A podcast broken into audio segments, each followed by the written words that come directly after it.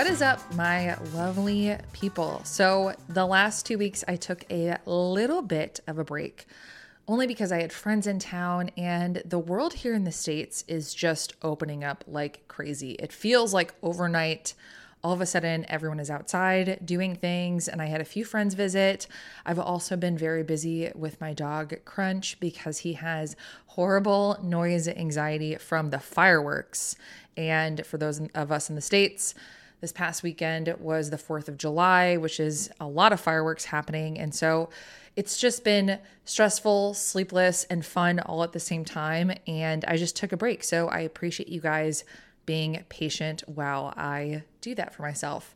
But today on the podcast, we have an incredible guest. Her name is April MacLean. She is a senior community manager at HubSpot, but really she does so much more.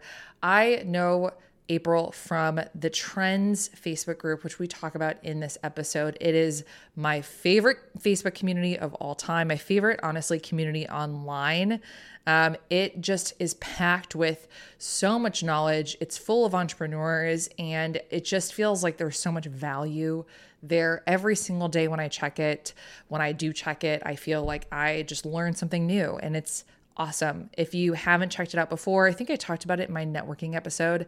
Definitely go to the link in the show notes and see for yourself. But it's been super helpful. And April is the community manager for this group. And I have watched her time and time again manage the group, manage its members, and do so in such a graceful and professional way. And I've been so impressed by her. And so I was like, I have to have her on the next big thing. Community management, especially as we talk about with the latest changes with Apple and Facebook and how Facebook is leaning more toward audio features. Community management is on the rise. And really, what community management is, is just you're managing a community of people online, whatever network that might be. And it's becoming increasingly popular too because it's an organic way to reach and build a, a, community of people that maybe love your brand or are fans of your brand, as opposed to going out and paying to reach people. So it's a great way if you're a startup, if you're a brand, to engage with people that like you. But there's so many nuances that come with community management that I think a lot of people don't think about when they first start off. So, April's a freaking genius. We talk even all about getting your MBA and how she went through Seth Godin's program, alt MBA. We talk about the Trends Group, how she's been able to come around and really make it such a powerful community for people and how she's been, been able to manage it.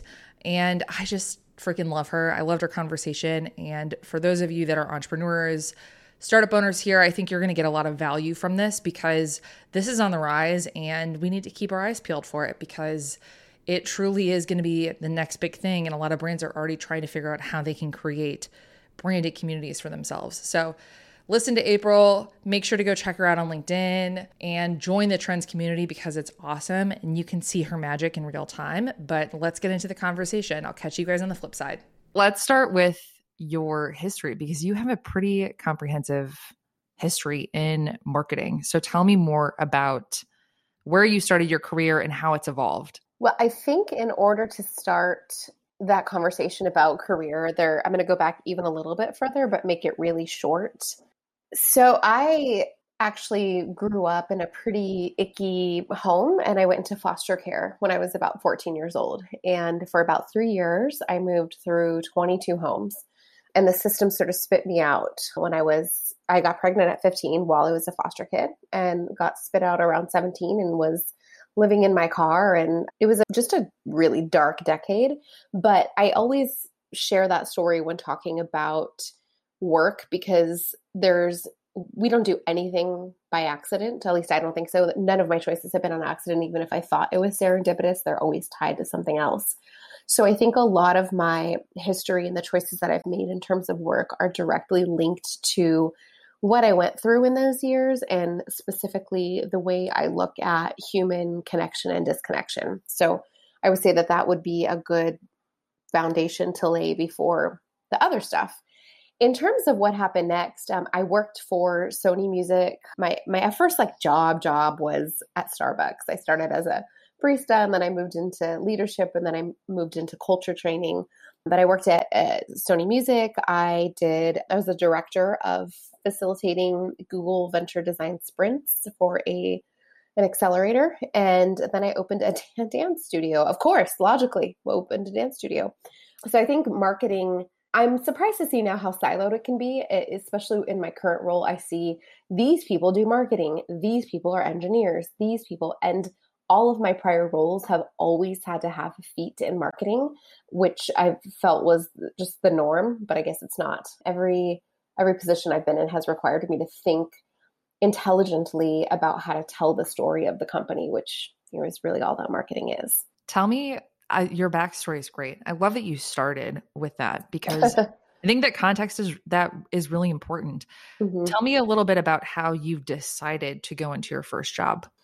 I think that I have always subconsciously and now consciously sought out experiences where I felt there was really thoughtful human connection and Starbucks felt this was a long time ago. This was in 2001.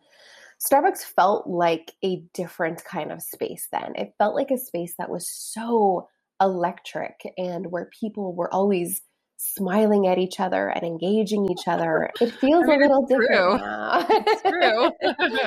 I, I, don't uh, disparage Starbucks. There's a lot of Starbucks haters. Certainly, their coffee isn't my favorite, but I go there and I still enjoy it. But it definitely it's hard to maintain that kind of electricity as you grow. But in any case, I was just enthralled with it and enthralled with coffee, as many people are. The culture of coffee, the reason so many people are enchanted by it is it has this just notion of nostalgia and connection and savoring and slowing down. So I chose to seek a position with Starbucks because I just wanted to be in that environment so badly. Wow. So you really had the gut instinct almost to surround yourself with this this electric community, so to speak. Right. Uh, was completely I had no self-awareness. But yes, in the end that is true. And then what was moving into the rest of your career then?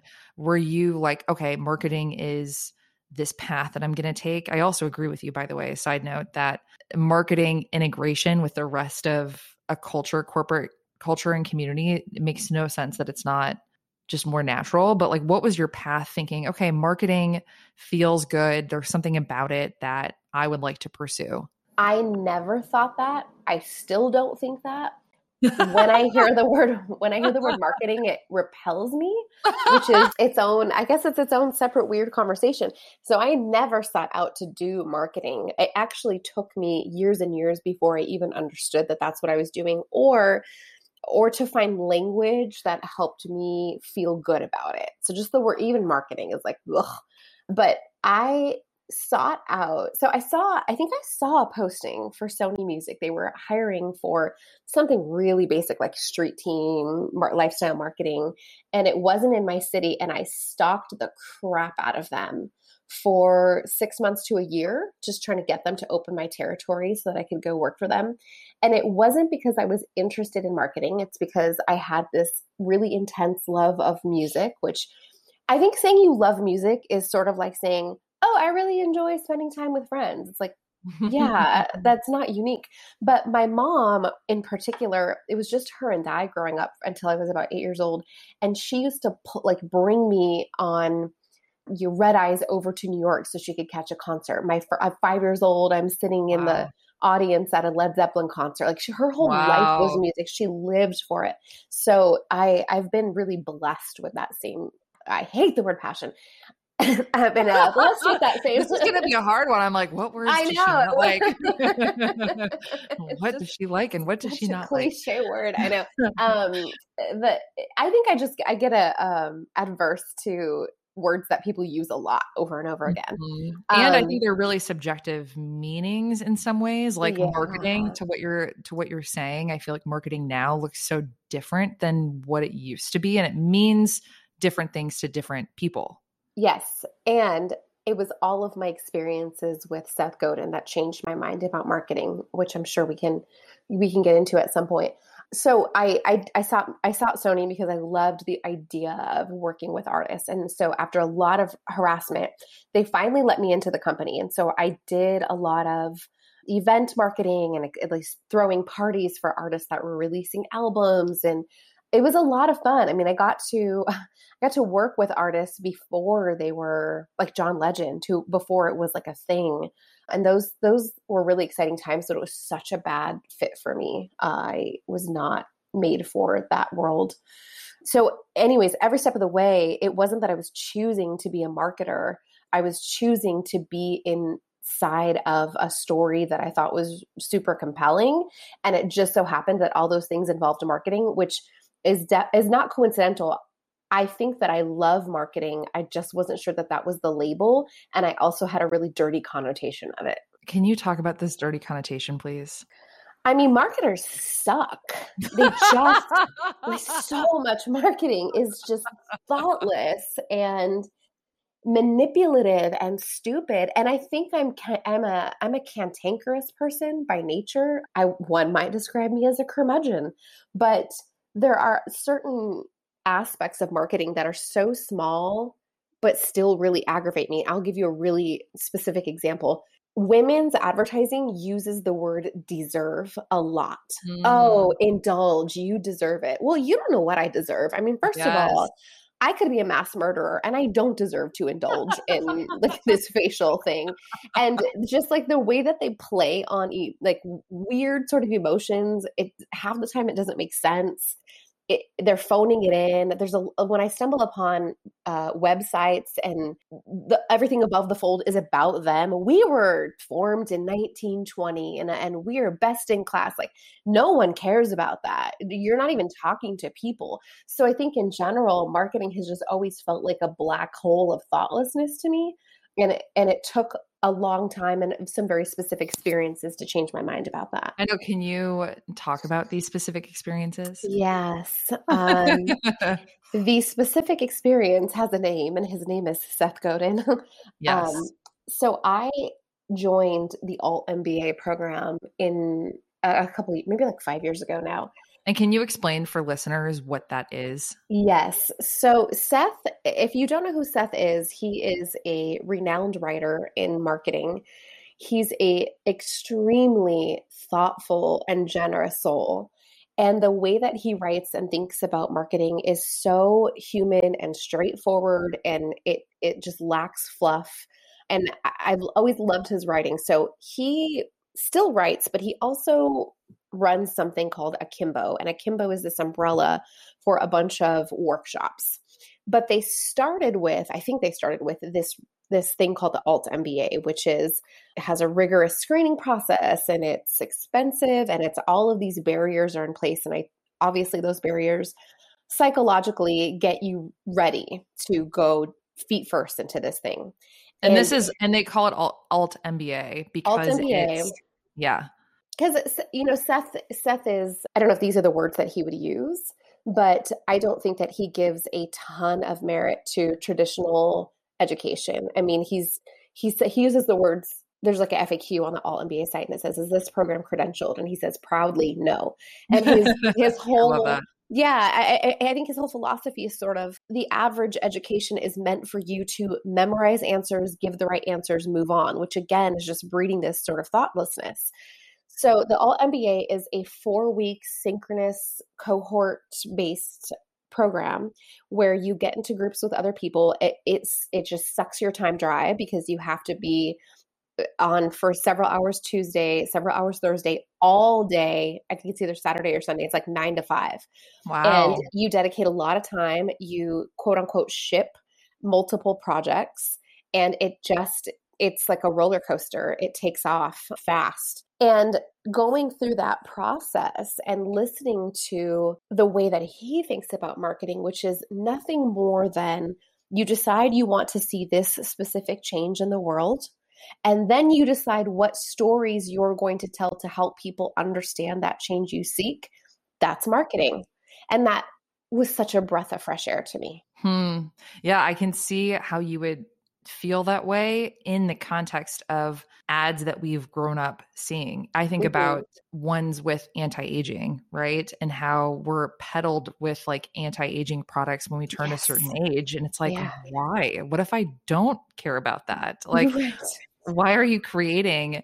It's like, when you put it in the context of what you just said of of of of creating a story for the future and you want to be a part of telling that is mm-hmm. do do these companies really want to be a part of telling the story about anti-aging or do they want to pioneer a more positive movement movement about body positivity and acceptance within society it just seems like you're on a backwards path yeah that's exactly right and and and i think so much of it comes down to people are engaging, and I'm talking about marketers, people are engaging in products and services that probably they themselves don't feel particularly excited about that it doesn't click with them on a personal level but that's their job. So they're going to do their job and that's just not that's just not a philosophy i can connect with.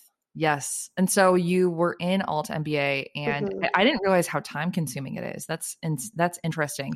Is it when you go through the mba process is it like the alt MBA process? Can you network? Is it are, are there some parallels to what people consider to be like a traditional MBA? Oh, heck if I know. I have never got an MBA, but there is definitely a lot of networking. There is a lot of connections and opportunities. I think uh, so I got my degree in dance of all things. And and when I there's a lot of talk about where the future of education is going. It's something I'm really interested in. I do not buy into the philosophy that college is for everyone, and certainly not as it's laid out now in terms of the financial aspects of it. I don't think that I would have gotten in debt again to, to get my degree. But what I do think college does is connects you with people and opens up these sort of serendipitous pathways that you wouldn't have otherwise. And alt MBA certainly did that. But the other thing that it did that was important is my interactions with Seth personally extended past the alt MBA. And he just on a in a one-on-one capacity is the one who encouraged me to publish my book. He donated to my first big choreographed show. I mean, and seeing somebody who's of his caliber and talks the things that he talks about, then back it up when no one's looking behind the curtain was an important I think it was an important thing for me to see that sort of authenticity come through and that people can be exactly who they say they are. Wow.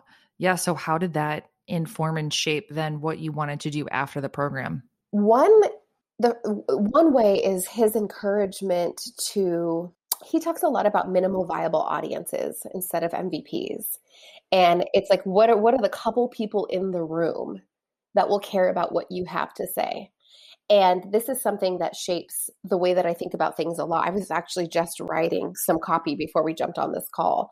And I was talking about in Facebook posts, you know, people will put F or following when they want to follow a topic. and it's like a pet peeve of mine. So like, don't clutter the feed with this.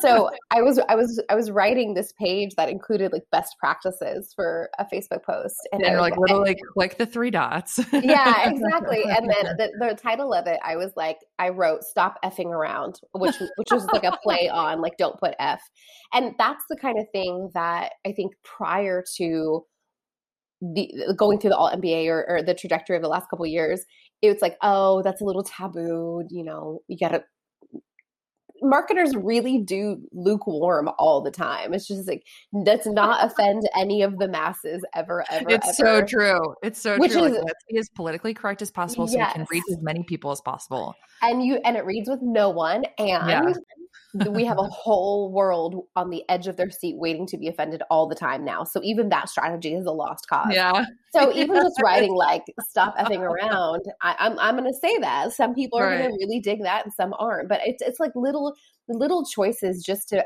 have a personality and be a person. And those for me, that's that's one of the reasons that I was drawn to trends was they actually talk like people, and I really like that. Yeah, let's dive into that because so I'll do the intro, but for people listening, I know you roll through this trends community. And I have to say, it's my favorite community on the internet by far. Mm-hmm. I think mm-hmm. I have a few like runner up communities, but for me, I hate when I feel behind or I don't know something. and like it really is a pet peeve of mine and i will find myself just creating new projects just to see if i can like pull them off and i feel like trends keeps me in line with where I personally want to be in my knowledge. And mm. it really has helped me in so many ways network with people, but then also just explore and understand new things. And then when you think about for a lot of these Facebook groups, the fact that you can just use the search tool and find any conversation that you want, it's so powerful. But but Trends has really been an incredible community. I'm so grateful to be a part of it. And I would love to hear how you got involved and now you work for HubSpot, which acquired the hustle, which we can explain all of that. But talk to me about, yeah, talk to me about your involvement originally in the community. It's so funny that you say it like that because prior to joining the team, I owned my dance studio for 11 years. And now when people find out, because my I've only been there for a couple months, what do you do now? It it takes a little bit too long to okay well yeah so okay so there's this company so yeah there's and then great... when you say trends it's like such a generic word that people are like i don't understand like it's not like a hustle. branded term yeah yeah exactly I people know. are like she's part of a cult uh-huh. Get her or out. She, or like she follows gary vee that's what's going on here yes, um, exactly yeah so so so the hustle is a media company and they have a premium product called trends and the whole thing was acquired by HubSpot. So technically I work for HubSpot, although I don't say that. Not because I don't love HubSpot, but I just I was in the middle of being hired. I was in the middle of being hired during the acquisition. So it oh, still wow. feels to me like I was hired by the hustle. Yeah. Um I joined the community itself about a year and a half ago, and ex- I felt exactly how you feel. It's my favorite community. I was in a couple of communities before Facebook groups that I felt were good, but I had no idea what I was missing. The Trends community blew them out of the water in in terms of how nuanced or expert driven the conversations were. It was phenomenal. And I had this goal with my prior business, and my goal was I wanted to build a six figure business that was part time. So I didn't want to spend more than 10 to 15 hours a week on it. And I wanted to, it to be a solopreneur experience so I could have contractors, but not employees. And once I hit that goal, was ready for the next thing. And so i had posted inside the trends community hey this is this was my goal. I hit that goal. I'm looking for other solopreneurs who have had the same experience. Let's link up. And had this crazy great amount of response. And, and i went to bed pumped. Like tomorrow i'm going to message all these people. We're going to form this great group. And then i woke up the next morning and my post had been pulled by the group and deleted. And i was devastated. I was so upset.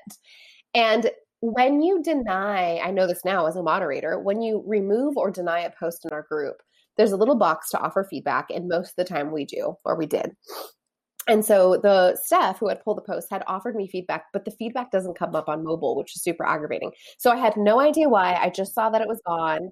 And I actually messaged Sam on Facebook, like, hey, and he got me in touch with Steph, and Steph said, You know, I, I, sent you feedback. We love your posts. We want you here. We want to see groups, but we are still trying to figure out what the parameters should be for allowing people to put together meetups because there, I mean, it is trends. There's a lot of hustlers, quote unquote, and they can sometimes be a little opportunistic. So I understood, you know, what questioning my motives or wanting to make sure that there were guardrails up. And she asked me if I would hop on a Zoom call with her and give her more direct feedback and just thoughts on the community. And that Zoom call led to this job. By the end of the Zoom call, it was like, okay, is this something that you want to do? You know, I'm going to send you a job description. So I didn't see it coming, but at the same time, I had already decided I was done with my current project. I hadn't been job hunting. But if I was going to choose a company to work for, this certainly would be at the top of the list. Yeah. And I want to give some background for people who are listening. Trends is a paid community. It was part of The Hustle. So, The Hustle is a newsletter that comes out. You can still sign up for it, it's free. And then Trends is their paid community. And they have a great free trial. I mean, I remember when I signed up for the trial, the Facebook group actually sold me on the trial. So they have tons of different information in this hub online. And then they have the Facebook community, and the community itself is full of people that are entrepreneurs, like you said, hustlers. And so it's really, really popular. And it is just, it's an amazing community. I really could not live without it. Yeah, shameless plug. I feel the exact same way. I came through the trial. I converted from the trial because of the Facebook group. There were months I didn't read the content, even though it's really good.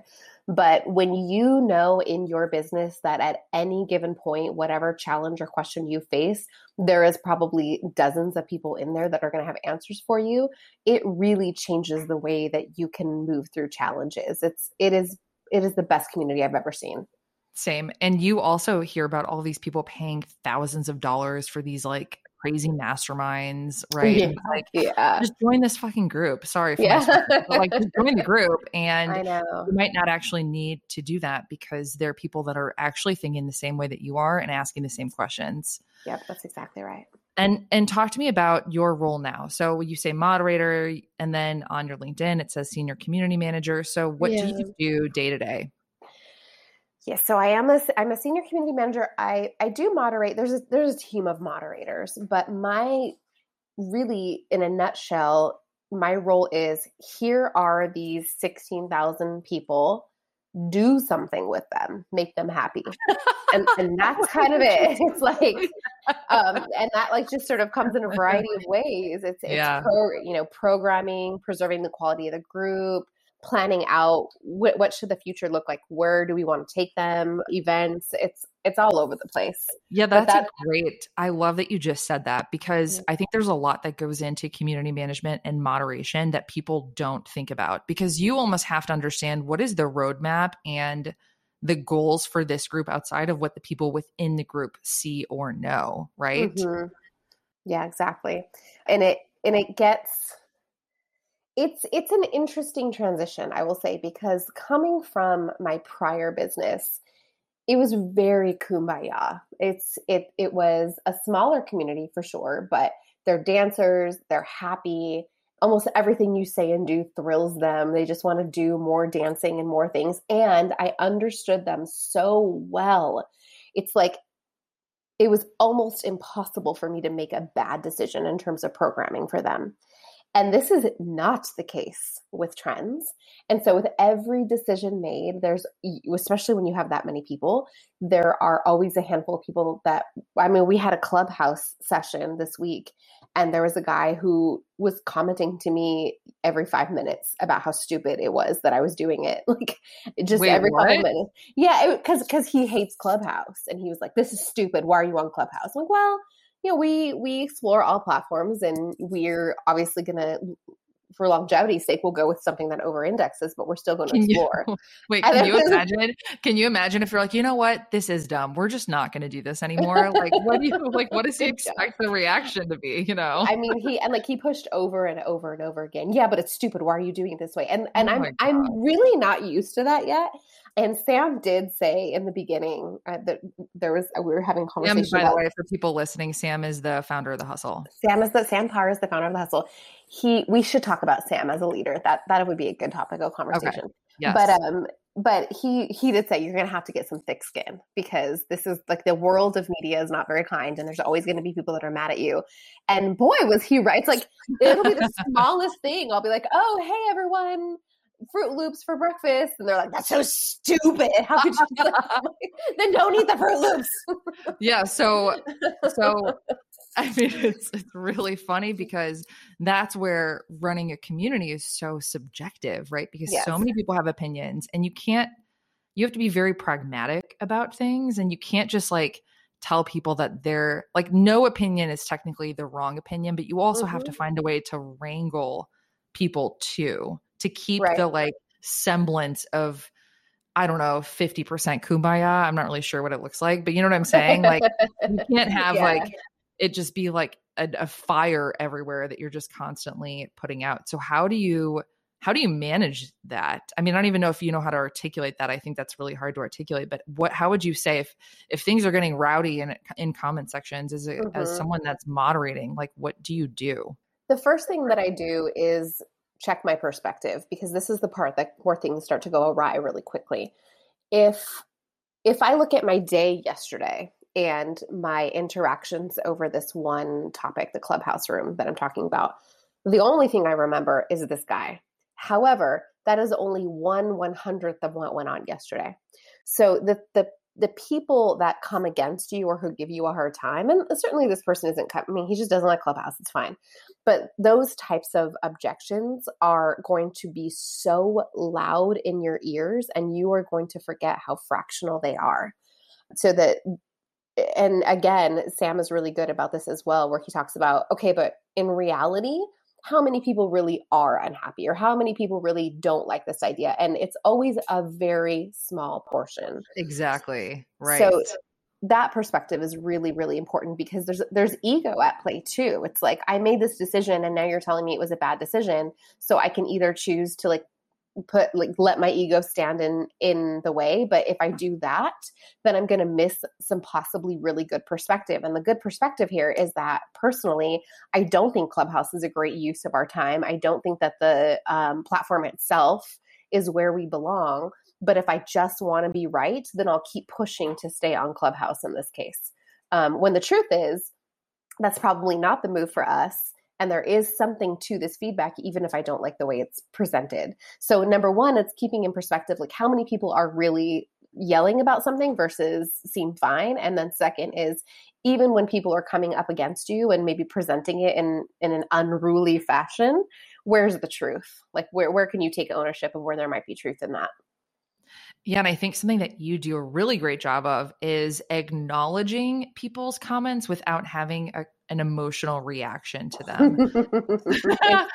I love that you laugh lie. about that. because my fingertips and what they do on a keyboard are so different than what happens inside my brain. Um, but I'm really glad that it comes off that way. Yeah, well, so that's, I think we should talk about that. I mean, I was a community manager before. I've been in this space. It is exhausting, it's tiring, and yep. it's frustrating. And it is really hard to not just like spew what you really want to say. But mm-hmm.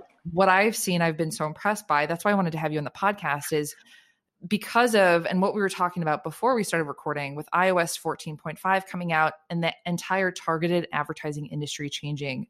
People are going to look for different ways to talk to their consumer base. And I think for some brands, it can be a really good fit for some other brands, they're forcing it. But mm-hmm. I do think that community management is on the rise and it's so important that people understand what to do and what not to do. But you really have to be like cautious and cognizant of your own emotions and let them not get in the way.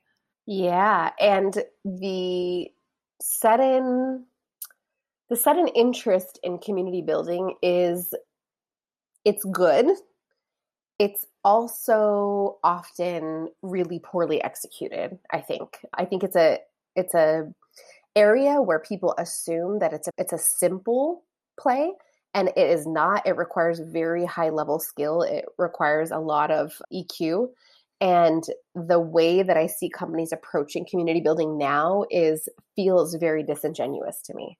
Okay why So you want like, how much time you got, and how do you articulate it? Uh, you want to capitalize on community now because you're starting to see the merits in building community. Well, for one, uh, I'm of the personal opinion that community first, product or service second, and that might not always suit people's structure, business structure, and that I understand. But when I think about the most, let, let's let's pull an example of the most non-communal thing I could possibly consider. Um, okay, how about a, a retail website like um, what are those really cheap, cheap ones? Oh gosh, I can't even. Shein, like a Wish or something. Yeah, yeah, yeah, yeah. There's there. I'm sure there's like Reddit rabid fans of Wish. I'm sure they're out there. Uh, like I don't. I, it's Reddit, man. You can find. yeah, that's true there's no community there. It's just this very siloed, generic product or service, and you are a number to them, and that's as far as it's going to go. And I, I think a lot of companies built their business that way, and they're now trying to put community on top of it, which, if you're going to start a business today, I think the reverse should be true. But I also think the second way that it feels disingenuous to me is that there is a real mix up between what it takes to build an audience versus what it takes to build a community. So people are building audiences and calling that community, hmm, and they're really fundamentally different things. Okay, what is the difference? So shout out to Ethan Brooks, who is on the trends team and is one of the kindest humans you'll ever meet because he he is the one who put this in a diagram on Twitter that really made my head go. But I was going to say his articles too. I read his articles on trends and they're really good. Such a great guy. An audience listens to you. So it's one to many. A, a community is many to many. So, as a leader, it's you having the ability to facilitate conversations and connections between the members that exist outside of you. And that is the component that's missing. And I think it's hard for a lot of, especially well established large businesses, because they're so used to just getting on their megaphone and I remember very specifically at the studio the moment I realized that what we had built was so much bigger than just this brick and mortar space. Because I was on Facebook doing something, and one of our members had had a, one of our dancers had had a birthday that had passed and had had this big birthday get together. And in all of the photos that were uploaded, the vast majority of the people at the get together were other people at the studio. And when I realized, oh, this thing is exists outside of me it was such a gratifying feeling because now you're giving people something that they can take with them forever and as a bonus that they'll always associate with what you built. Ooh, I love that. yes. Okay, what if you're a startup, new business and is there like I'm I'm trying to think of what how to phrase this question if you want to if you know that you have to sell something at some point mm-hmm. but you also want to build a community and you're talking about the community is so important right and and how that needs to be more of a focus just because it's i mean i agree it's it's more you get better research i feel like better intel you yes. start to understand people's feelings emotions but how do you if you're a brand that like hasn't launched yet what does that look like for a newer brand and how would you recommend that they proceed i would recommend that you this it, so i'm ideally if you're coming up with this this product or service you have you're doing it because there's some sort of common need. All of these people are going to have this common need or common problem that they're facing. I mean unless you're creating something that's like completely silly and superfluous you're you're binding people together around your thing. So that being a given common purpose is first common space is second so now, now that you have your common purpose for your audience, now you need a common space for them to gather, which for us is Facebook groups, which we get a lot of hate over, but it is what it is. Whether you want to get them into Facebook or Circle or Mighty Networks or whatever yep. it is that you're going to do, common purpose one, common space two, facilitate the conversations three and that's how you start is you facilitate this space for learning and connection that has really very little to do with what you're offering. And in the beginning the trends facebook group sam started it and nobody really talked. It was him posting multiple times a day in his echo chamber and seeding those conversations.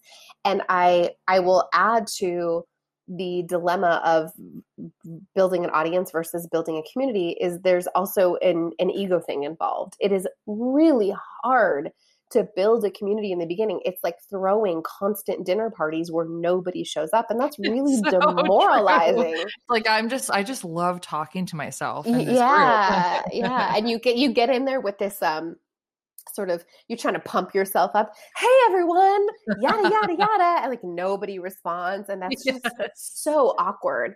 And I think that I think Sam and I think people who are successful in this arena just have a, a, a certain kind of DGAF grit and they just get it in there anyway. And whether you respond or don't respond, they're just going to keep plugging away at the thing. And then it takes on a life of its own. I, I, think I hear a lot about the story of Reddit and how in the beginning it was all Redditors making lots of Reddit account like Reddit employees making Reddit accounts and creating these fake conversations to make it look like there was something going on in Reddit. And then one day one of them gets in there and oh my gosh this conversation is not us. And you have that tipping point where the community starts speaking without you. So common purpose common space see the conversation and then just know that you're going to be talking to no one for a while and you got to be okay with that. That reminds me of how many people like myself have started Facebook groups and just left them because the momentum just wasn't yeah. picking up.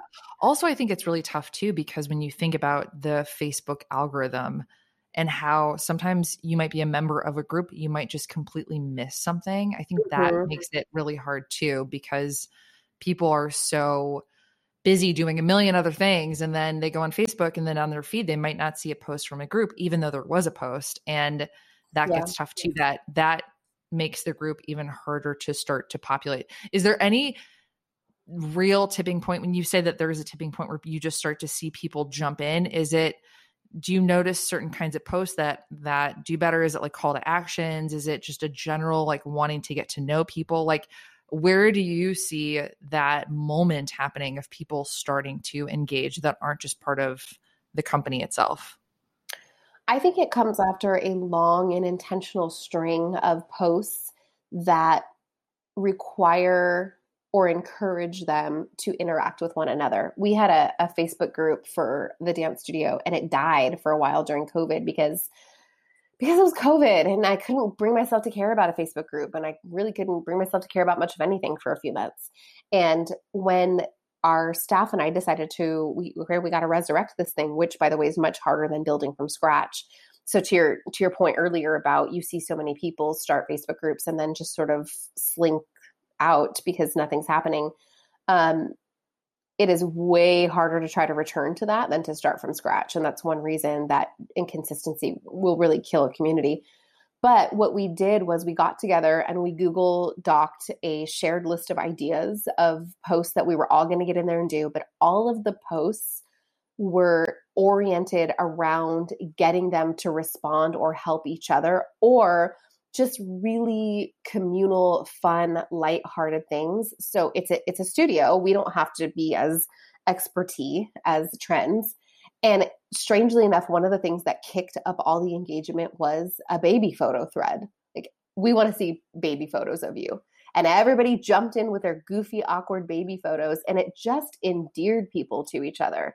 So the tipping point, I would never say that there's a time frame. Oh, it's 30 days, it's 90 days, it's whatever it's as long as it takes, but it comes after a string of not asking questions that res- that require either yes or no or that they're talking to you but that they talk to each other. And i will give like a weird little hack that's kind of cheesy but really helpful.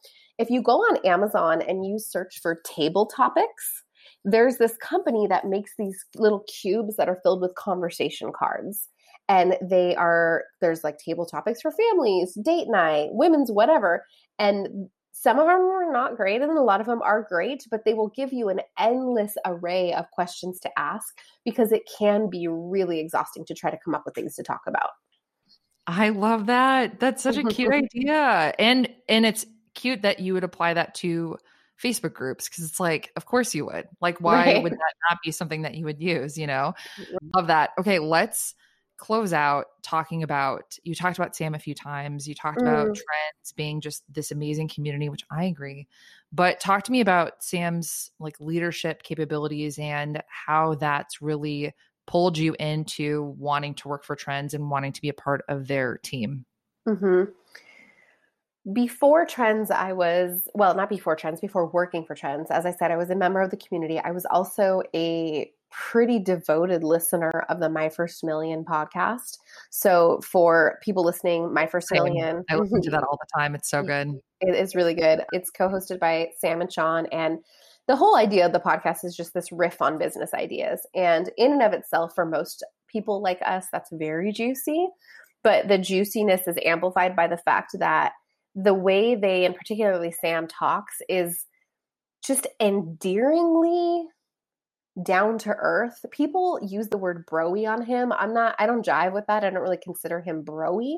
What I what I think that they're trying to say is that he just talks like a person and, and like and not like a well-oiled business machine. Yeah, know, like so. it's it's like unfiltered, which is yeah. the best type of podcast you could listen to. When yes. you listen to a podcast that is really structured, it's like I'll just go listen to a damn audiobook then. Like why am I here? You know, it's it doesn't true. it doesn't feel like there's character to it and I feel like their podcast has that and it feels like you're in the room with them. It's absolutely true. And and it's the fact that Sam doesn't use a lot of words. I had mentioned at the top of the the podcast just words irritate me. People, the way that people adapt and overuse language is a little bit irritating. And you never hear him say things like spin up or disrupt or change the game. And that's one of the things that I, I really enjoy is just a person talking like a person. So I had had this, I had already admired Sam and what he's done. And when you go back into his history and you think about, like, you know, he had a hot dog stand and I think it was called Southern Sam's Hot Dogs. I, Wait, really? I did not know this. Yeah, th- this was like one of his first things. Sam, if you listen to this podcast, sorry if I butcher this story, but I, I want to say it was Southern Sam's Hot Dogs or something like that. But his the tagline for it was "Wieners as big as a baby's arm." and oh that kind of stuff just like gets me in my delighted little feels because his knack for language is it's so easy to look at the simplicity and just giggle at it, but he's sort of a genius.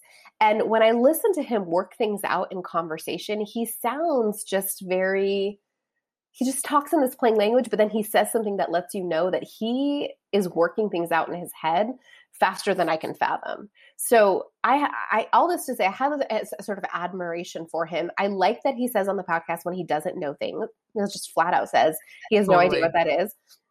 I love that he says things about like he's he'll say, and it works wonderfully. That's one of his favorite sentences. I like that sentence a lot. Wait, um, do you um, does he know that? Is he aware of it? That I that I like that? No, that he says that. I I said it to him like earlier this week. I was telling him that in a in a different context. I don't think I said you say it a lot, but he'll say it works wonderfully or it works quite well. like those are his two, and I love it. It's just lovely. Um, but when I interviewed uh, for the job, I, I went I went through about five interviews. Sam was one of them. It was a great experience because I felt like I knew him, even though I didn't. But he wasn't intimidating. He didn't come across as this, "Hey, I'm this like influencer." He was he was easy to talk to. When I joined the team, however, there was some growing pains there. I didn't quite know how to read him. I still don't, honestly. I don't how to read him or what to expect or you know, you want you want him to be pleased. That's just part of the process. And girl, I haven't had to worry about pleasing anybody in a really long time. I mean, I take care of my dancers, but I the buck stops with me. So having someone above me that who has a, a stake in what I do is a very strange thing to get used to. But the leadership for me solidified over one specific incident, and that is there was a, a post in a trends group that did not go well. It was my first big project. I posted about it. There was a backlash. And to be frank, I was pretty devastated. It was, I had put really a lot of effort. I was proud of this thing. I was excited for it. It was a response to a directive. I, it wasn't my idea, but it was a response to a directive. And to have that be like, here, everyone, and for there to be a handful of people that are like, you're ruining this place was a bit. it was really hard. I was sitting on my couch watching the comments pour in and oh sort oh, of like God. tearing up over them and just trying to like keep it in perspective. And I wasn't going to involve Sam. It was just sort of like, I'm going to handle it myself. But as I saw it growing and growing, and I saw that people were starting to use words that were really problematic, I, I, I messaged him and I was like, man, all right, I did this thing. Here's what's going on. And he handled me. I don't know how how to describe it except to say that he didn't coddle, he didn't rescue, he didn't like, he didn't overdo. He just said, what's the solution that you want to see because I have your back. So whatever it is, tell me what you want and let's make it happen.